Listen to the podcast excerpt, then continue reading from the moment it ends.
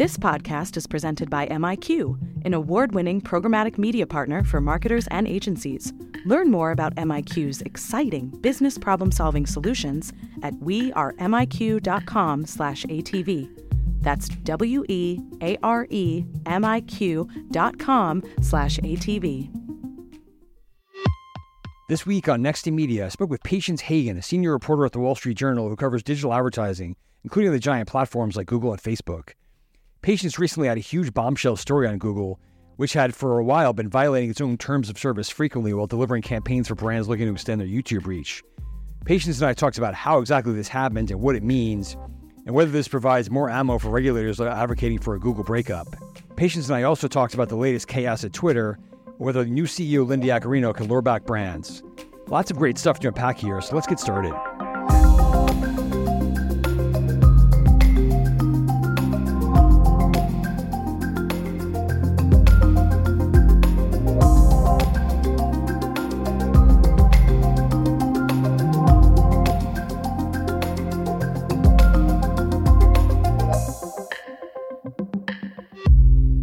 Everyone. Welcome to Next in Media in partnership with Beet.TV. This is Mike Shields. I'm here with Patience Haggin. She's a digital advertising reporter at the Wall Street Journal. Hey, Patience. Thanks for being here. Thank you so much for having me.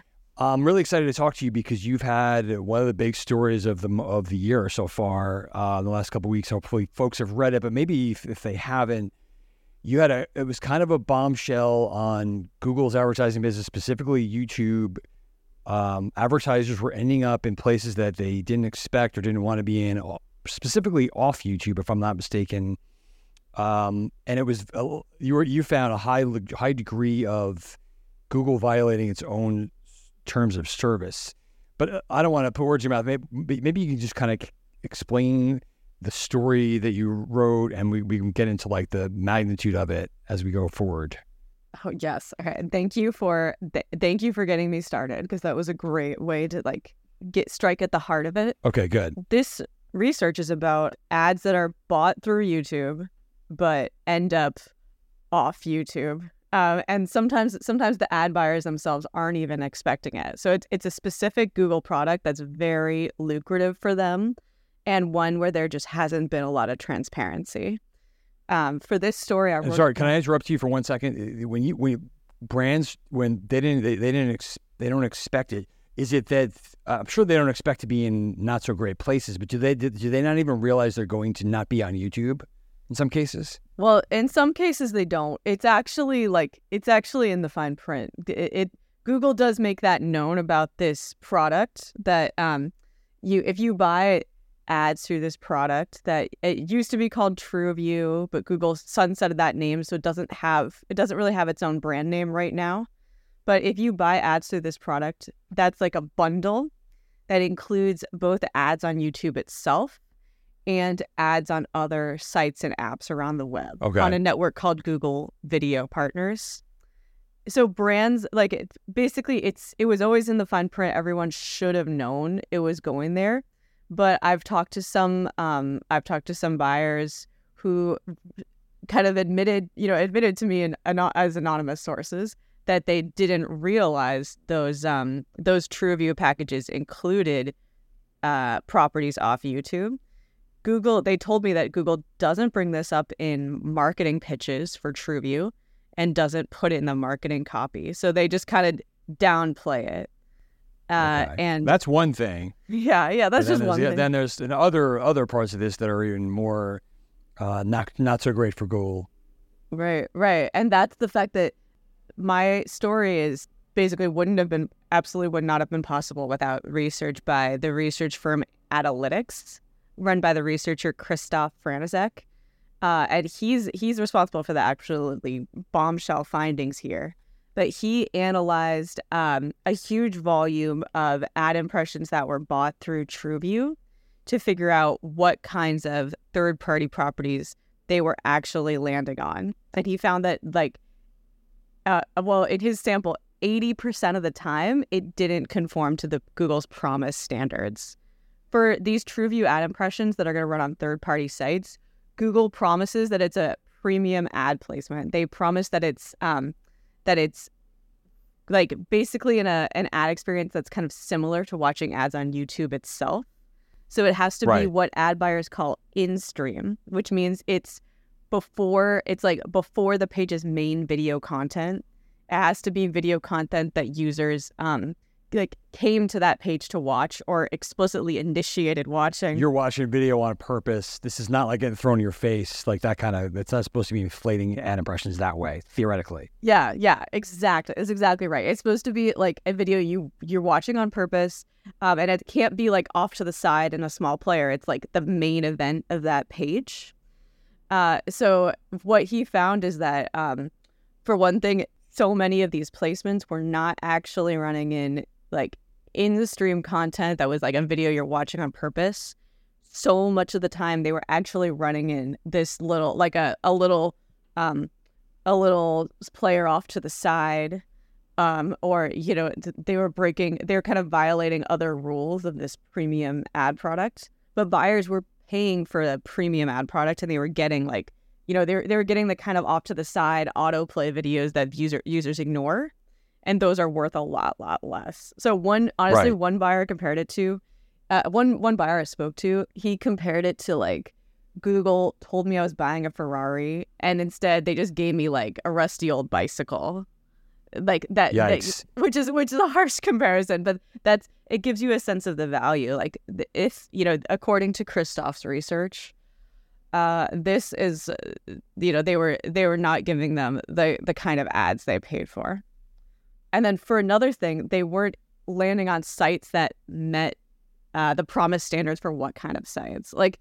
it, uh, it's not you know they were running on in some cases sites that that didn't meet Google standards for monetization, like sites that had a history of pirated content, of copyright infringement, sites that uh, published misinformation, and sites that um, that even like were basically what what the industry calls made for advertising sites, which are like clickbait sites that are just loaded with as many ads as possible.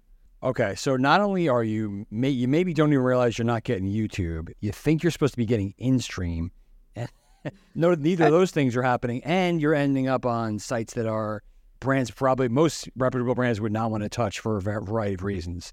So three pretty bad strikes against Google in this in this case. Yeah, exactly, exactly. And it's like it it's it's interesting because it was kind of like hidden in plain sight. Because a lot of brands themselves would have had the power to find this if they if they'd put it together, if they'd done the meticulous research to to look at what they bought.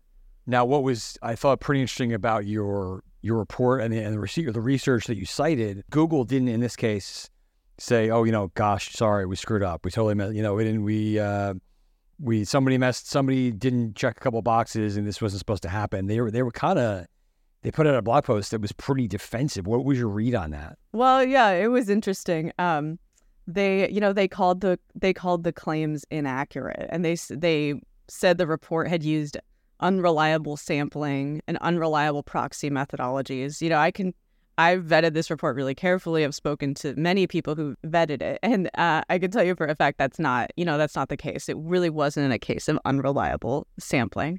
You know, Google put out their response. Uh, you know, many have pointed out that some of the specifics Google just kind of didn't address them. Like Google didn't necessarily get into the nitty gritty of combating the claims of the report. Uh, and it's Right. They didn't go line by line. They answered part they wanted to answer. yeah, kinda. exactly. And it's it's kind of it's it's going to be interesting to watch it unfold. Like brands are demanding answers, ad agencies are demanding answers. They're uh they're having interesting conversations with Google that get that get more interesting than that response, shall we say? so it's so interesting because you've covered this beat for a while. You you probably remember like YouTube was there was a famous YouTube boycott not long ago, and this was that was much more based on brands ending up sponsoring YouTube videos that had very questionable content, you know, like horrible things, beheadings, and terrorist videos and stuff like that. and brands like AT&T like stopped spending with YouTube for quite a while. Since then, you know, it seemed like you Google kind of figured it out. They made enough steps to make brands feel comfortable, and at the same time, they're making strides in in presenting YouTube as this very premium thing. It's up there with television. People watch it on television. You know, you wonder what's gonna what what kind of is this a? It doesn't seem like a small thing that can be brushed aside. Does this hurt that quest? And what what you know like it's hard to know what are the ramifications are going to be at this weird time that they just absolutely did not need this headache. I think it's going to be absolutely fascinating. Like brands are already reconsidering how much they're going to spend on YouTube, um, and it, it's it's uh, it's just raising all kinds of questions at a time when they were already, you know, they're already kind of fighting a lot of battles uh, on different fronts. Uh, I mean, Google is already is subject to um, antitrust scrutiny there's so many there's there's already so yep. many powerful people calling for a breakup and it's um it's interesting just to to think about how this might affect those calls is it going to make it's already making some people kind of point to this as an instance of why uh you know why it's dangerous for one platform to get too powerful yeah I, you're right it's it's there are so many uh guns pointed at Google from from you. You have the DOJ, you have various state attorney generals, you have the EU. It's honestly hard to keep track of all the people trying to, or, or regulators trying to hit hit Google on a certain front. Um, so I, I wonder, like, I, my yeah, those are my first thoughts. Does this just like give those give regulators more fuel to the the breakup push? But then again, I, I think I find that some of the, these lawmakers are slow to grasp some of these things or re- re- react upon. Them. But do you do you think this kind of moves things faster, and this is like this is just more fuel for regulators trying to push them apart? Or do you, or do you, have, any, do you have any sense of what people in the market are saying? What's going to happen next? Oh, that's a great question. I mean, people in the market are saying people in the market are saying all kinds of things. Like they're, I mean, the people who want to break up mm-hmm. are suggesting that it will be greater fuel. Um, it's you know one really interesting thing about that is that part of the um you know some of the uh some of the like parties who were affected and who are aggrieved about these um these invalid ad placements are like powerful members of government themselves. Like it affected a bunch of um it affected several ad campaigns by members of congress uh yeah that's crazy yeah and it affected ad campaigns by uh federal agencies like medicare and by the European Parliament. So it's like in in some cases like you know it, it's it's it's um definitely got into the eyes of people who like who are already had their finger on the button for breakups and other things. So it's right. yeah, it's right. it's like it's it's the it's it's not going to help Google.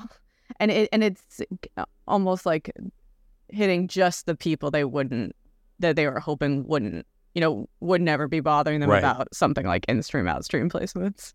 Yeah, if you're helping to kind of if you're hoping to kind of duck and cover for a little while and make this go mm, away, you don't want to have actual actual lawmaker campaigns involved in the in the problem that you've just thrust upon the world. That's not going to help things. I, I, I often wonder about this. Like, what at a certain point, why is this worth it to Google? I don't know if you can speculate on this. Like, they almost might want to just get out of this, not not get out of YouTube, but get out of any kind of like third party ad tech or, or ad inventory representation because it, it it's it makes it drives revenue for them, but it's still not the the biggest moneymaker in the world, and it seems like it's almost becoming more headache, more of a headache than it's worth given the old discreet. I wonder if they if they're just wonder at a certain point, it's like why we why are we going to bother with this with this part of our business. Let's make everybody happy and spin this off or make it go away. That's fascinating. All right, that's a great point. And I gotta wonder because, like, as you're kind of getting at, like the first party business is way more is more profitable for them. So why it's like, why are they still holding on to this third party business? That's absolutely fascinating.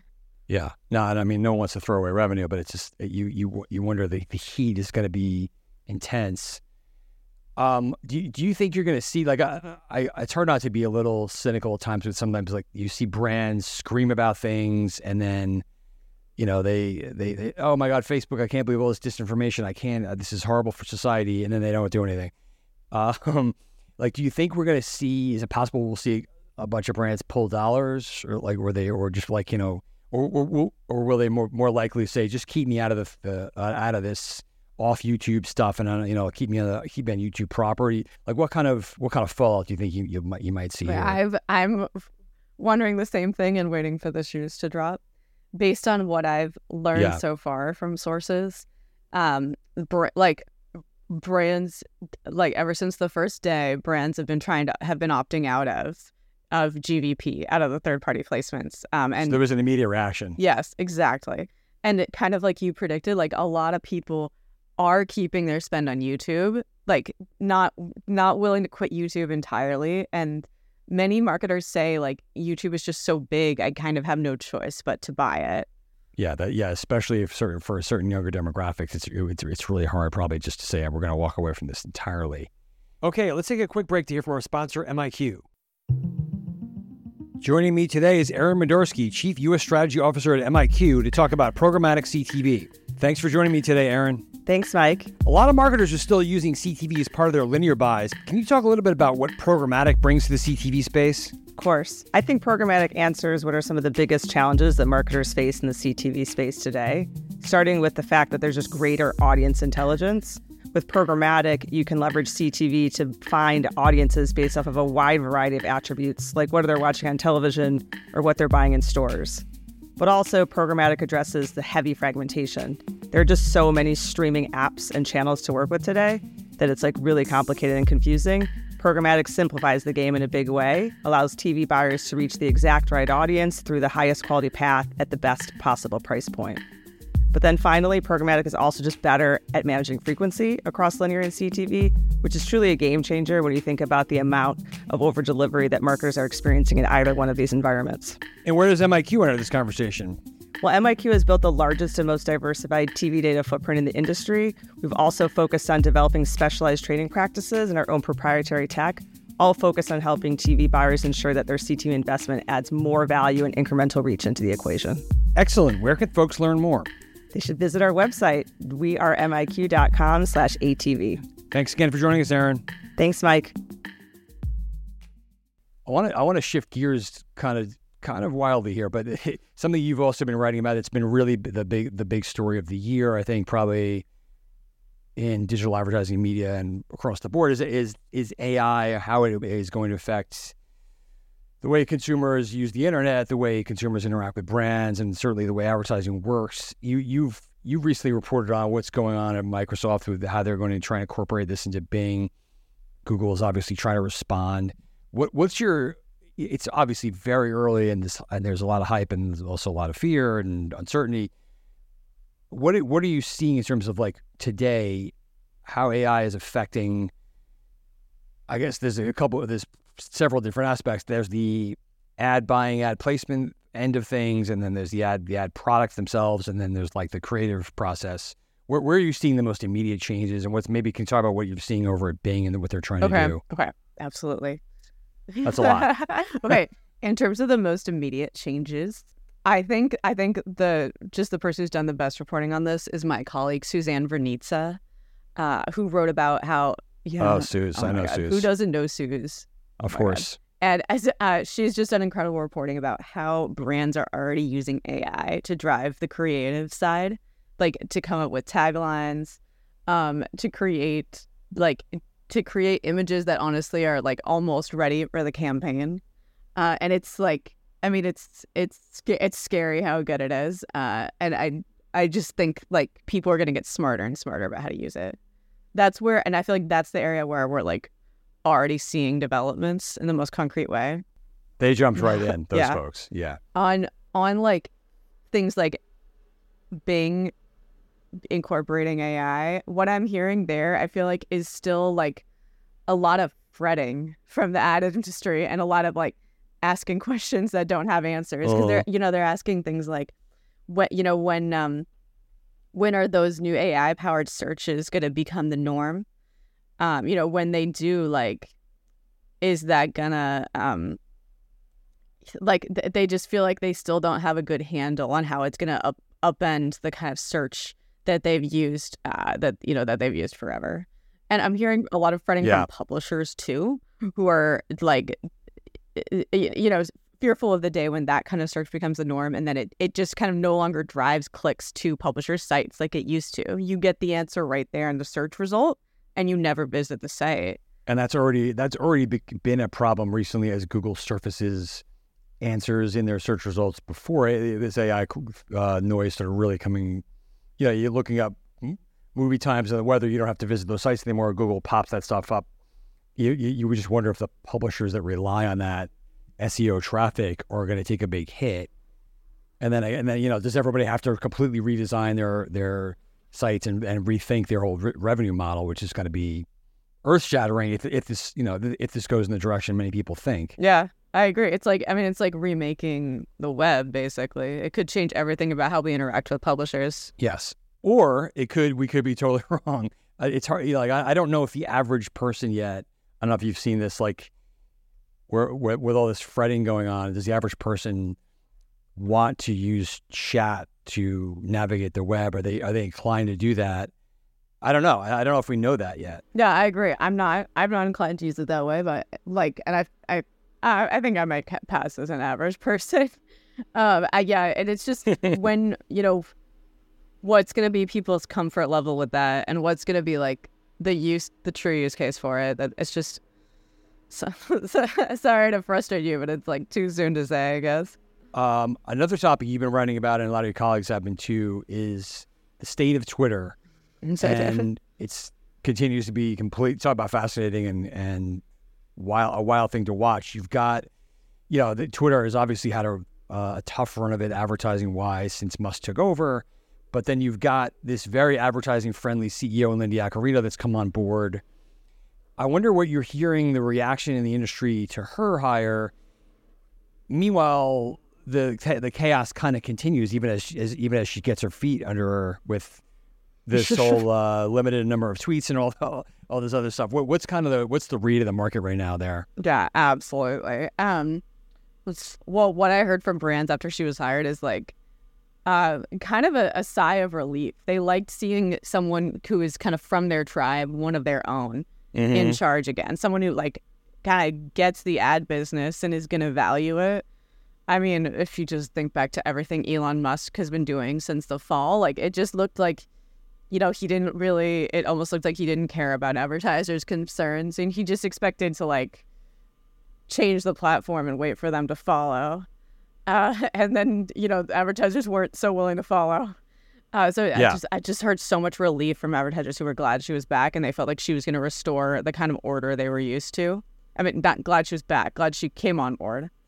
Um, Yeah. This rate limiting thing, like, yeah, it's brands are saying like how's that you know that's not going to help but also like uh, the reaction I've heard from ad buyers is but to to the rate limits has been a little muted. I mean, maybe that's in part because it happened over the holiday, but also yeah, just sure. because People are checked out a little bit. yeah, yeah, but also just because it's like it's like one more thing compared to all the changes that Twitter's been going through. Like that's like just a drop in the bucket. Yeah. At a certain point, it's kind of it's almost hard to process the amount of of crazy things to even know what to what to react to. But um, so do do you think? Again, hard to know these things, but is there is there going to be a willingness now that Linda is in, in, in you know in her position? Will brand will, uh, will do you think we'll see a bunch of brands come back and give them another chance, or does she have to do a bunch of things to make the brands feel like okay, this is going to be a little bit safer, this is going to be less chaotic? Well, I feel like people are people are waiting for the policy changes. You know, for the most part, Mhm. like that's that's what's going to bring the brands creeping back. It's not not just having her in in, in Yeah, they want to see something. yeah yeah, and they care. You know, they care a lot about performance. Like this is business, and it's a very like, I mean, it's all about the bottom line. So if if Right. yeah, if they if they can make a product that really performs, it's everyone will come running back. Right. What uh what's your general sense of the marketplace? I I was in Cannes a couple weeks ago. I'm not sure if you were, but the um you know, there there was a lot of like God, it's been an, it's been a tough advertising market. It's I mean, it really depends on the sector of the industry you're in. I think uh, retail media certainly was not worried about a tough market, for example, but um, there was optimism that things were maybe turning the corner for the second half of the year. Maybe the vibe I got from from folks is okay. Maybe we're not going to be we're not going to have a lot of visibility like we'd like, but there's there's optimism that spending is going to come around, and we're going to keep we're going to keep we're, we're going to have a pretty decent second half of the year. Is that what what kind of sense are you getting from the market? Oh, um, I, f- I feel like the the sense I'm getting is like it's not getting any worse, and maybe starting to get better. Yeah, that's pretty good. Is that is that what you're hearing? Like it's like Yeah, but yeah, the, the the bottom we hit bottom really quickly, and then it's like started it it you know things started to maybe improve or at least get more comfortable. right. But that that's success right now. It's not getting any worse. Yeah, I mean, after we lived through like 2020, you know, at least at least people are like, at least it's like, um, you know, look on the bright side. Things can always get worse. Yeah. right. We've we've already we've dealt with real shock waves. This is just a rougher time. Yeah. Um, what is your take on? uh, Not, I know I'm jumping around on the topic, but with I was going to ask you about Meta's business overall. They, they, you know, they're they've been trying to recover from what Apple instituted a couple, what is that, a year and a half ago now, um, with really changing the way attribution works in that platform. They were such a juggernaut for so long, and now they're out. You know, now they're going to have a Twitter competitor. So I guess this is a two part question: Is that you know, like, what what is your sense of Meta's attempt at rebuilding its advertising business? And then, do they have a chance here with this with this Twitter competitor? There's also a lot of other ones out there. Okay, great point. I think you nailed it when you said like Meta, you know, is rebuilding, is you know, has done a lot to rebuild its advertising business. I think it's just it's incredible when you think about it that Apple's, you know, Apple's privacy change that was simple for them kind of dealt the biggest shockwave to Facebook's business model. Bigger, you know, bigger than any Mhm. of these regulators. People like regulators have been Yep. talking for years about like cracking down on the way Facebook shares data, and ev- you know, everyone's writing these stories acting like the regulators are going to be the one to to upend Meta's business model and change it. Uh, but all it all it took was Apple, really, like m- more powerful than any regulator. Um, and then, yeah, and then this this Twitter competitor, I just can't wait to see where that goes. You know, it's um, it's interesting. Like users, I feel like users are hungry for Twitter, right? People, peop I I'm still using it, and then brands got uncomfortable with it. So t- you know, Yeah. Facebook is asking the question, okay, like if we launch if we launch our version of Twitter, and and it's the the same like we're, we're the company that brands know and you know are still are still spending heavily with you know can we just capture some of that money and it's like right. it's it's fascinating you you kind of have to think like did twitter kind of hand them that opportunity like uh and if Right. yeah if they can do it in a lasting way it could it could be a serious blow to twitter Now, I guess the question will be, like, you know, there's the does this bring new people to this whatever you want to call it micro blogging act um, behavior, or do you get a, do you get the Twitter crowd to just jump over, or both? You know, Facebook's big, but I, but they're also, you know, it depends on the, whether whether we're talking about Instagram or Facebook. It's itself. Um, they're older, sort of, right? Does that does that audience want to do this or not, or is it we just are we just trying to get the regular the, the people the Twitter people who are freaked out about what's going on and move over? I, I, I don't know. i don't, I don't know if there's an answer there. yeah that's so fascinating i wonder if it'll like draw in like the instagram crowd kind of that um that you know th- that crowd rather than the like Mm-hmm. the Twitter crowd or some mixture of the two. Um, uh, it could be fascinating. Yeah, I would like to stop. I have a problem on Twitter, but I, too. I've, I've struggled to find an alternative. Oh my god, may- this too. might be way good for me. Which, ironically, it might drive me into the hands of a company that I'm not sure I totally trust either. But that's neither here nor there. Um, I just want to, want to wrap on this page. Is what what are you eyeing? Like, what are, what are some of the other big areas that we should be paying attention to um, outside of the big stories you've been writing on? Like, are you are you watching the overall uh, digital advertising regulation market, like with the state laws going into effect? It's July now. There's a, the California is able to go out there and enforce. Or is that something you're watching? Are there other big stories that you should, that folks should keep an eye on for the rest of this year?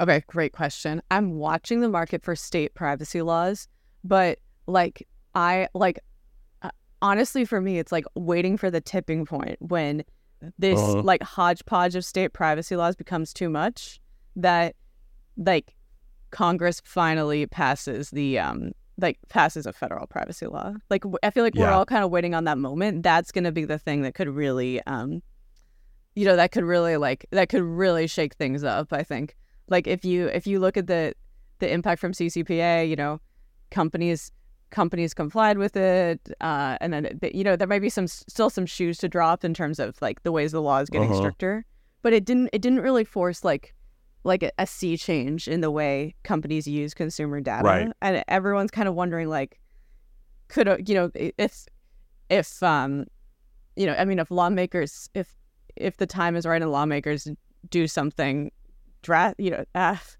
it, it could could lawmakers push something through that that pushes that change at a federal level Right. well, another thing on my radar is the way the FTC has been taking on this role and and getting into getting their elbows in to regulate privacy a little bit. Um, there's that pending suit against Kochava. Uh, I, I'm kind of Yep. watching it as a bellwether to figure out if the FTC is gonna um, gonna bring more of these suits. They're you know they're for the kind of practices that um, the industry is regarded as perfectly legal for years, and no one had a problem with. Suddenly, the yeah. FTC In fact, Kochava pushed back. yeah, exactly. That's exactly why Kochava pushed back. And if the FTC, you know, if this leads to some kind of consequences for Kochava, it could be like, I mean, it, it could be something like almost akin to like the stock option backdating scandal, where companies were just doing something for years they thought was fine, and then all of a sudden the SEC said, "Hey, wait." Uh, it, it- so it, that could, I think, force a real sea change in how consumer data is used. Right. Right. Where we see just practices really shift, or just a bunch of, or some companies just kind of like paying a couple fines and moving on. That that that'll be the interesting thing to see if it Yes. how massive of a of a change it is. And then the election, you know, it's hey, it's, it's like it's finally time we can start talking about political advertising spend, and I, I I just think this is going to be a fun one. Yeah. Um, might not be healthy for any of us, but yeah, like with with all the things you just talked about, right? And then and then throw in like a ma- a massive election, and the this you know the the stakes couldn't be higher, and these campaigns are going to be, um, you you would assume he- heavily invested in trying all these new tools to get out every single vote and trying to push the boundaries of privacy while the the laws are being changed. That's going to be wild. Yes, yeah. Oh my god, I can't wait to see. Um, you're scaring me. Okay. Um, Patience, great stuff. Uh, You you do you do a great job at the journal. Keep up the good- great work. Let's talk again down the road. But thanks so much for your time here. Thank you so much, Mike. Oh, it was a blast. So I can't wait for next time. Today's episode was brought to you by MIQ, an award winning programmatic media partner for marketers and agencies. You can learn more about MIQ at wearemiq.com slash ATV. That's W E A R E M I Q dot com slash ATV. Thanks again to my guests this week, Patience Haggin of the Wall Street Journal, my partners at MIQ, and my friends at Beet.TV. If you like this week's episode, please take a moment to rate and leave a review. We have lots more to bring you, so be sure to hit the subscribe button. We'll see you next time on Next in Media.